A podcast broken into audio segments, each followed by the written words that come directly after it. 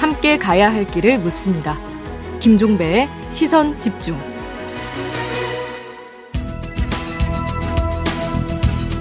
정치와 경제, 정책과 경제가 어떻게 만나야 할지 그 진수를 보여드리겠습니다. 우석진 교수와 함께하는 정경유착. 네, 영혼의 경제학자, 명지대 경제학과의 우석진 교수 모셨습니다. 어서 오세요. 안녕하세요. 월요일에 찾아뵙는 영혼의 경제학자 우석진입니다. 네, 이제 새 정부 출범을 앞두고 있는데요. 윤석열 정부의 이제 정책 과제가 한두 개가 아닌데 한번 일단 먼저 큰 그림부터 좀 먼저 그려주신다면. 이제 뭐 환경을 좀 봐야 되는데 정책 환경을 좀 봐야 되는데. 이제 표차가 많이 안 났잖아요. 네. 그래서 0.7%포인트 정도 차이가 근소하게 났기 때문에 이게 국민들이 이제 협치를 하라는 거거든요. 그래서 정책 측면에서는 이제 협치를 해야 된다. 이렇게 일단 말씀드리고 싶고 그리고 이제 이 정책의 이제 키워드를 조금 한번 살펴보면은 이제 공정과 상식, 그다음에 회복, 그다음에 민간, 혁신, 규제 혁파 이렇게 정리를 좀 해볼 수 있을 것 같아요. 그래서 그런 키워드가 아마 중심이 될 정책이 만들어질 것 같고. 정책을 조금 더 들여다보면은 뭐 이런 게 있어요. 뭐 촘촘하고 두툼한 복지. 그런데 뭐 이재명 후보 같은 경우에는 기본소득 이런 걸 강조했는데 그게 아니고 도움이 필요한 사람들 집중적으로 도와주겠다. 그래서 긴급복지라고 하는 게 있는데 이거를 국민 안심 지원 제도로 하겠다. 이제 이런 게 눈에 띄고. 근데 부동산 관련해서는 부동산 규제와 세제가 완화가 된다. 금융도. 그리고 공급 중심으로 되고 노동시장에서는 근로시간이 유연화되면서 임금은 이제 직무급 임금 체계로 개편이 된다. 이렇게 볼 수가 있고, 그다음에 청년 정책하고 그다음에 여성 관련해서는 이제 성별 근로 공시제도 이런 것들이 아마 나오게 될 것이다. 그리고 복지 정책 중에 눈에 띄는 것 중에 하나가 이제 부모 급여라는 것이 이제 도입이 될 것 같아요. 그래서 출산을 하게 되면은 한 달에 100만 원씩 1,200만 원 이렇게 지급이 될 것 같다. 그래서 이 정도가 전반적으로 키워드가 아닐까 싶어요. 알겠습니다. 어제 이제 그 인수위 1차 인선안이 발표가 됐는데 어떻게 보세요? 일단 뭐 그 윤석열 후보가 그 당선인 이전, 윤석열 당선인이 직접 나와서 발표했다는 게 일단 저는 되게 신선했어요. 네. 보통은 대변인 지정하고 대변인이 나와서 인선 발표하는데 직접 나와서 설명하면서 발표했다는 게 좀 눈에 띄고 그다음에 인수위 인선이 좀 빠르다. 빠르게 이제 속도전으로 진행된다. 그래서 원래는 지난 이제 10년 전이죠. 약간 18대 때 인수위 구성될 때는 8일 만에 됐는데 이건 5일 만에 됐고 그 다음에 이제 오늘부터 이제 업무가 이제 시작이 되면서 뭐 위원장은 이제 뭐 안철수 전 대표가 이제 된 것 같은데 과연 이제 이게 윤 당선인의 마음을 읽을 수 있는 깐부냐. 그래서 국민통합정부가 제대로 구성이 될 거냐. 이게 좀, 좀 그런 게 조금 눈에 띄고. 분과 구성은 어떻게 보세요? 분과 구성은 지금 7개로, 7개로 돼 있고요. 그래서 요 7개는, 대체로 좀 무난해 보이긴 한데 이게 MB 때 구성하고 비슷해요.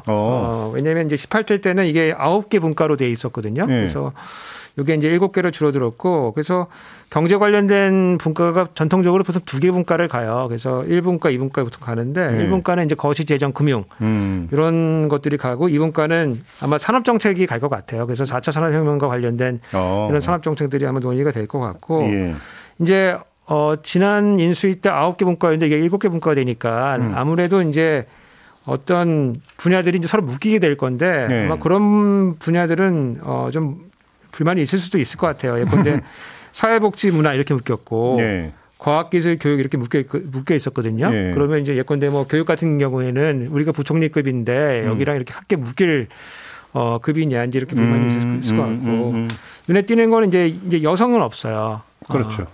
지난 인수위 때는 이제 여성 문화가 이제 묶여가지고 하나가 있었는데 지금은 여성 관련된 이제 분과가 없다는 것이 눈에 띄고 뭐. 당선인도 이제 뭐 그렇게 따로 두지 않은 이유가 다 있는 거다. 그런 설명을 붙이기도 했습니다. 알겠습니다. 그다음에 이제 이제 우선 정책 과제가 이제 궁금한데 소상공인들한테 1,000만 원씩 줘야 된다고 이제 주장을 했었고 윤석열 당선인을 준비하고 있다 이런 취지의 또 발언도 하던데 재원 마련 이런 것들이 속도를 낼 수 있다고 보세요? 아무래도 이제 뭐 전체적인 규모는 한 50조 정도가 되는데. 재원을 마련하려고 하면은 임시국회에서 마련하거나 아니면 5월달 돼야지 이제 가능할 것 같은데 이슈가 두 가지예요. 하나는 어디서 재원을 뺄 거냐. 그렇죠. 두 번째는 그 규모를 그대로 가도 되느냐. 이제 요게 있어요. 왜냐면은 두 번째 거는 지금 이제 인플레이션이 지금 약간 좀 이슈가 되고 있거든요. 예. 그런 시기에서 이렇게 대규모로 이렇게 가도 되는 거냐라고 하는 그 규모 문제가 있고 이제 다시 첫 번째 문제에 들어가서 재원 마련인데 재원 마련이 이제 뭐 당선인 측에서 얘기하는 거는 이제 세출 구조조정 하겠다는 거예요. 그래서 문재인 정부가 추진했던 뭐 뉴딜 그다음에 일자리 정책 요거를 집중적으로 구조조정 하겠다는 건데 뉴딜 같은 경우는 이제 디지털 뉴딜하고 환경 뉴딜 이렇게 두 개로 나눠볼 수가 있는데 요 사업들 보면은 윤석열 정부가 하겠다는 사업들하고 조금 맞닿아 있는 면들이 좀 있어요. 그래서 아마 구조조정이 많이 되기 좀 어려울 것 같고 이제 일자리 같은 경우에는 그 문재인 정부가 소위 말하는 이제 일자리 사업 그러니까 노동시장의 성과로서 일자리 수를 성과 지표로 또 삼은 적이 있거든요. 예. 그렇다 보니까 직접 일자리 사업이 굉장히 많이 확대가 됐어요. 특히 이제 노인 일자리 이런 것들이 이제 사실 비판을 많이 받았는데 좀 냉정하게 좀 따져보면은 이 노인 일자리 사업이라는 게 일종의 복지 사업이에요. 그렇죠. 이게 예전으로 치면 이제 치료 사업이고 그리고 또 60대 이상의 이제 윤석열 당선인 주요 지지층 아니겠습니까? 예, 예. 여기를 삭감한다는 게 정치적으로 좀 어렵고, 그럼 남은 게 이제 SOC인데, 예. SOC가 한 28조 정도 돼요. 근데 이게 이제 지자체 선거만 없으면 6월달에 이걸 조정할 수가 있는데 또 지자체 선거가 좀 맞물려 있기 때문에 네. 이걸 삭감하고 선거 치르기가 좀 만만치는 않을 것 같아요. 그래서 뺄 데가 그렇게 많지가 않고 이제 이거는 좀 논의가 좀 많이 안 된 건데 지금 이제 유류세 인하를 지금 3개월 더 했기 때문에 세수 결손이 거기서 한 1조 2천억 정도 날 거거든요. 그러면은 그걸 메우기 위한 세입 추경도 같이 해줘야 돼요. 그래서 전체적으로는 상황은 굉장히 어려운 상황이다. 그래서 국채 발행을 일부 혹은 대부분 하지 않으면은 지출 구조조정만으로 재원 마련하기는 현실적으로 조금 제약이 있다. 네, 이렇게 보고 있습니다. 지금 인수위에 지역균형발전특위를 설치를 했거든요. 이 점은 어떻게 봐야 될까요? 그게 이제 뭐 두 가지 측면이 좀 있는 것 같아요. 하나는 이제 우리 본선 캠페인 할 때 거의 지역 공약들이 논의가 많이 되어 있지 않아요. 그래서 이제 신도 깊은 발전이 되어 있지가 않다는 그 측면이 하나가 있고 두 번째는 이제 이게 대부분 지역 공약이라고 하는 게 지역의 이제 소원수리 사항들이 많거든요. 그럼 이게 지방선거 연동이 된다고 봐야 되나요? 저는 이제 이게 일종의 이제 포석이라고 보죠. 그래서 당선인하고 이제 여당의 지자체 단체장들하고 통화를 하다가 얘기를 하다가 이게 그냥 지자체 선거를 따로 할 건 아니고 이걸 일종의 국정과제로서 이렇게 설정해 가지고 나가면은 아무래도 아주 일종의 포석으로서 좋은 구성이 아니냐 이렇게 보는 것 같습니다. 근데 뭔가 포석이라 하더라도 지금 지방 소멸까지 이야기 나오는 판이니까 지역 그 경제 활성이나 발전을 꾀한다라고 한다면 그건 반대할 이유는 사실은 없는 거잖아요. 그렇죠. 그럼 가장 지금 눈에 띄는 사업이라고 할까요? 뭐를 봐야 될까요? 이제 크게 보면 이제 두 가지 정도 볼 수 있는데 하나는 이제 메가시티 공약들이 있어요. 그래서 5대 광역 메가시티를 만들겠다. 이제 이런 것들이 지금 나와 있고 그걸 하기 위해서 이제 그 지역에 교통망이라든가 아니면 통신망이라든가 이런 것들을 이제 확충하는 사업들이 나와 있고 그리고 그 주변으로는 이제 작지만은 강한 이제 소도시들을 만들겠다 이제 이런 것들이 나와 있고 이제 두 번째는 이제 어떤 이제 공공기관이나 공공성에 있는 이제 이런 단체들을 다시 지역으로 이전시키는 것들이 있죠. 예컨대 부산에는 산업은행을 옮기겠다, 경남에는 우주청 옮기겠다, 대전에는 방위사업청 이런 것들을 옮기겠다는 이제 그런 안들이 있을 수가 있는데. 일단 기관들이 이사를 오면은 그 기관이 위치한 곳의 주변의 소상공인들은 그래도 조금 물건을 팔 수 있으니까 좋은데 과연 그게 지역 경제 활성화에 얼마큼 도움이 될 것이냐. 왜냐하면 이제 이게 기존에 있던 도시에 들어가는 것이기 때문에 추가적으로 이제 어떤 효과가 있을지는 조금 조금 면밀히 좀 따져보고서 효과가 있도록 해야 되겠다. 이제 이렇게 생각하고 있습니다. 그렇게 보시는 거고요. 지금 여성가족부 문제 있잖아요. 그런데 교수님이 이 관련해서 뭐 용역을 진행하신 적 있어요? 제가 이제 연구 분야가 여성, 저출산, 이런 분야가 이제 주된 분야이기 때문에 이 여성가족부와 일할 수 있는 몇 안 되는 경제학자 중에 하나죠, 제가. 자평을 이렇게 하시는구나. 그러면 그 몇 안 되는 학자의 관점에서 볼 때 여가부 폐지는 어떻게 평가를 하세요?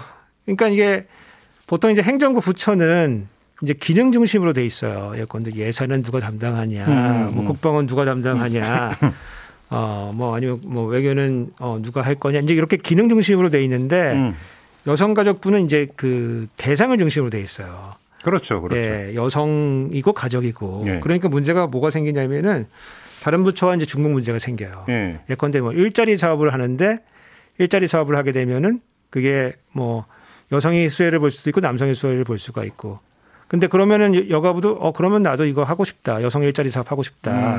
물론 이제 이거 이제 중복 문제가 되면은 이제 가른 말을 누가 타주겠지만은 여하튼 그런 문제를 계속 일으키는 그런 문제가 하나가 있고요. 그 다음에 이제 여가부 예산이 2012년도에는 이게 한 4천억 정도 됐었어요. 지금은 이제 1조 4천억 정도 되거든요. 오, 많이 늘었네. 많이 늘었죠. 그런데 여가부 사업 중에 대다수는 가족 정책, 예컨대 한부모 정책, 청소년 한부모, 다문화, 그 다음에 청소년 지원 활동 이런 것들 대부분이에요. 지금 문제가 되는 이제 여성과 성평등 관련된 예산은 10%도 안 돼요. 그래서 지금 이제 과연 여가부가 여성의 성평등에 얼마나 기여를 했느냐라고 하는 이제 질문이 있는 거예요. 그런 질문이 있고 과연 그 예산 이용해서 중견 여성계의 인사들의 일자리를 그냥 만드는데 그냥 그친 거 아니냐라고 하는 비판적인 목소리가 있는 거고 그 부분 때문에 이제 국민들 불만이 좀 있는 것이고 우리 JB께서 그런 교육 받아보시는지 모르겠지만은 양성평등 교육 이런 거 막 받아야 되거든요. 네. 예, 온라인을 들으면은 사실은 별 내용은 없는데 또 의무적으로 들어야 돼요. 그래서 그게 참 예산 낭비인 것 같다 이런 생각들을 많이 갖고 있거든요. 그래서 요 여가부 폐지를 공약으로 지금 걸었잖아요. 그리고 지금 당선이 된 거기 때문에 일단 폐지는 저는 불가피한 측면이 있다. 국민의 선택을 받은 거기 때문에 그래서. 그런 모양새는 치할 수밖에 없다는 생각이 들고 다만 이제 민주당 입장에서도 2030 여성표가 결집했잖아요. 그리고 박지현 씨를 또 이제 비대위원장으로 지금 공동위원장으로 이렇게 지금 지정이 됐잖아요. 그러니까 이제 성평등 관련된 이슈, 여성 관련된 이슈에서 이제 마냥 뒤로 밀릴 수 있는 상황은 아닌 것 같아요. 응수를 한 거잖아요. 한 거기 때문에. 뭔가 거기서 타협점이 만들어져야 된다 이렇게 보고 있습니다, 저는. 그래서 가족 청소년 문제는 이제 보건복지부가 이제 약간 분리를 하면서 복지 쪽으로 가게 되면은 거기에 이제 붙여가지고 이관을 하고 성평등 성폭력 보호 지원 성인지 예산 같은 문제는 아마 이제 위원회나 이런 그런 이제 조직에다가 아마 올려가지고 명맥은 이제 유지를 하되 이름도 좀 바꾸고 조금 새로운 측면에서 이제 이렇게 바라보는 그런 식으로 이제 협치가 좀 일어나야 원만하게 이제 해결될 것이 아닌가 이제 알겠습니다. 그렇게 기대를 하고 있습니다. 마지막으로 이걸 좀 짧게 여쭙죠. 이제 아무튼 문재인 정부하고 이제 2달간 공존을 해야 되는 거잖아요. 여기서 뭔가 좀 충돌이라고 할까요? 전선이 가질 수 있는 거리가 있을 거라고 생각하세요? 저는 이제 첫 번째 이제 전선이 한국은행 총재 이제 임기가 이제 이번 달 이제 끝나갈 거예요. 이제 인사권 문제입니까? 근데 오늘 아침 조간 보니까 청와대에서 그 인사권을 사실상 윤석열 당선 쪽에 넘기는 걸로 가닥 잡았다는 보도도 있던데 그건 어떻게 보세요? 근데 이제 그건 이제 상황을 좀 봐야 되는데 지금 아까도 말씀드렸지만 우리나라가 지금 인플레이션 물가 상승률이 3%에서 4%로 지금 달리고 있고요. 그다음에 러시아, 우크라이나 이제 전황이 계속 전개가 되고 있기 때문에 곡물하고 에너지 가격이 천정부지로 올릴 가능성이 있거든요.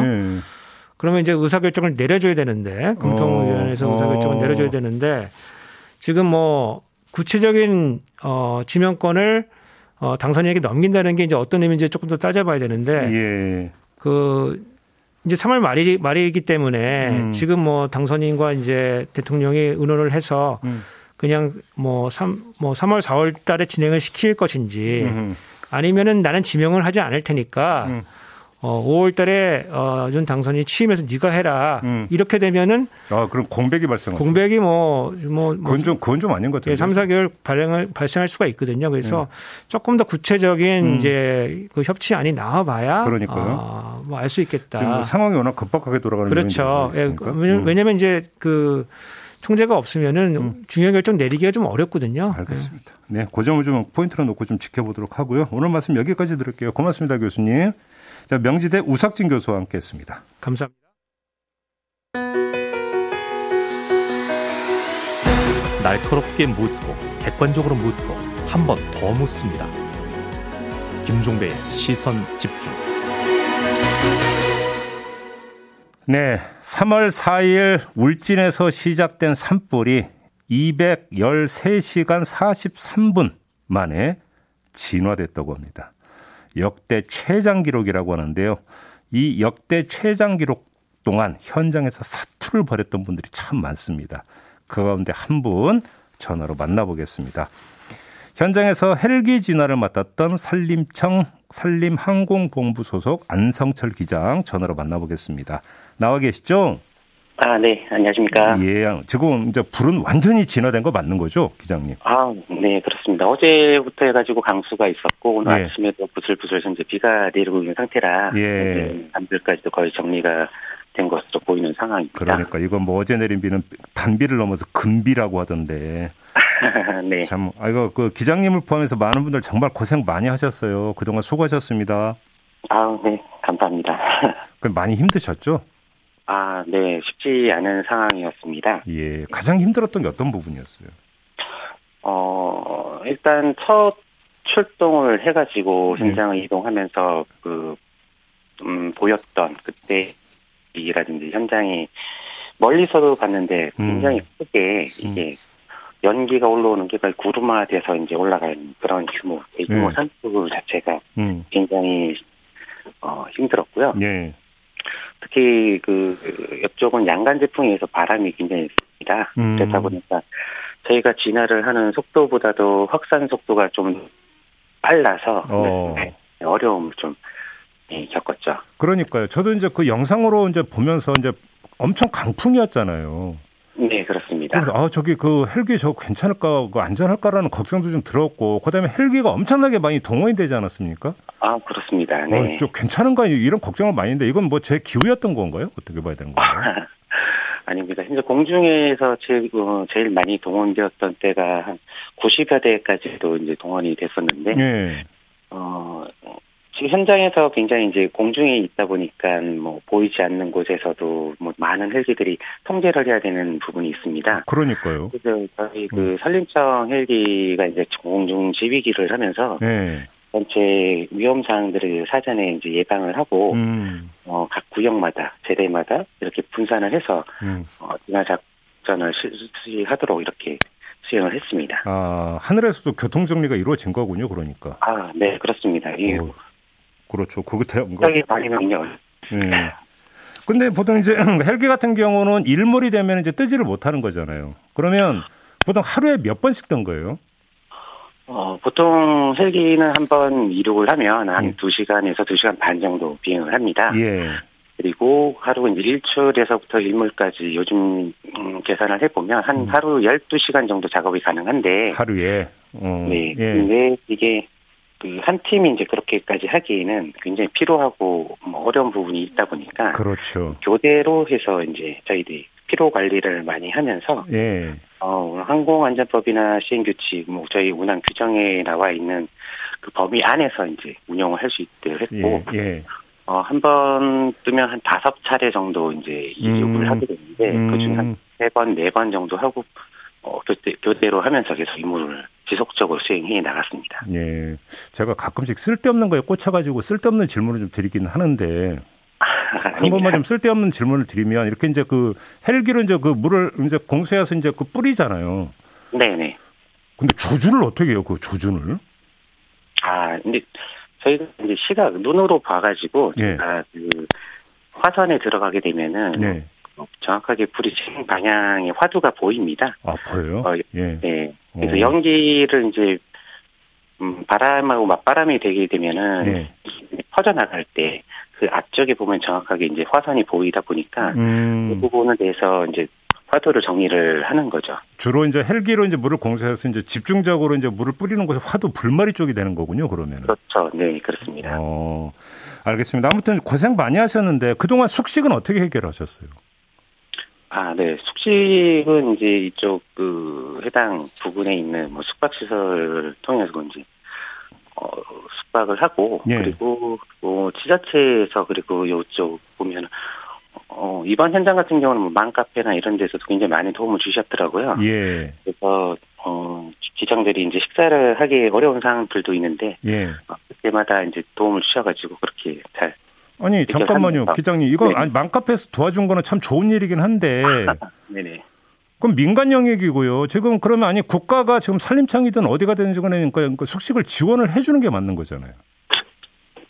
일단 뭐 산불이 어디가 발생한다는 게 정확하게 나오지 않기 때문에 예. 발생한 지자체에서 굉장히 많이 신경을 쓰는 부분이 있고요. 예. 그리고 일몰 이후에 되면 저희 그 승무원들은 사실 다음 날 임무를 하기 위해 준비를 하다 보니까 현장에서는 일단 이탈을 하게 되죠. 예. 이탈을 하면서 어디 뭐 일정한 지역의 숙박시설을 이제 해가지고 하기는 어렵고 그 지역에 있는 숙박시설을 이용하면서 그러면 그거를 예를 들어서 기장님을 포함한 예를 들어서 그 현장 대원들이 알아서 잡는 겁니까? 그러면 숙박시설을? 네, 그거는 이제 저희 그 공중지휘반에서도 이제 협조를 해서 어떤 지역들이 사전에 이제 선정을 해놓고 임무를 수행합니다. 네. 오 그래요? 이게 좀 현장 지원이 좀 원활하게 그러니까 그다음에 그 풍족하게 돼야 되는 건데 좀 왠지 좀 그건 좀 아닌 것 같은데 보니까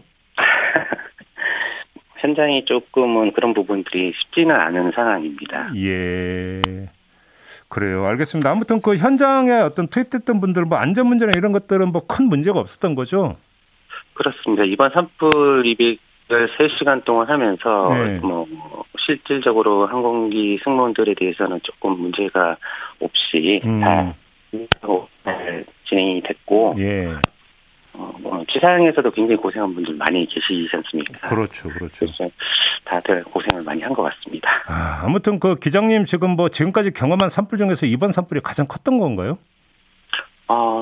지금까지 경험했던 산불이 좀 거의 매년 대형 산불을 만났는데 예.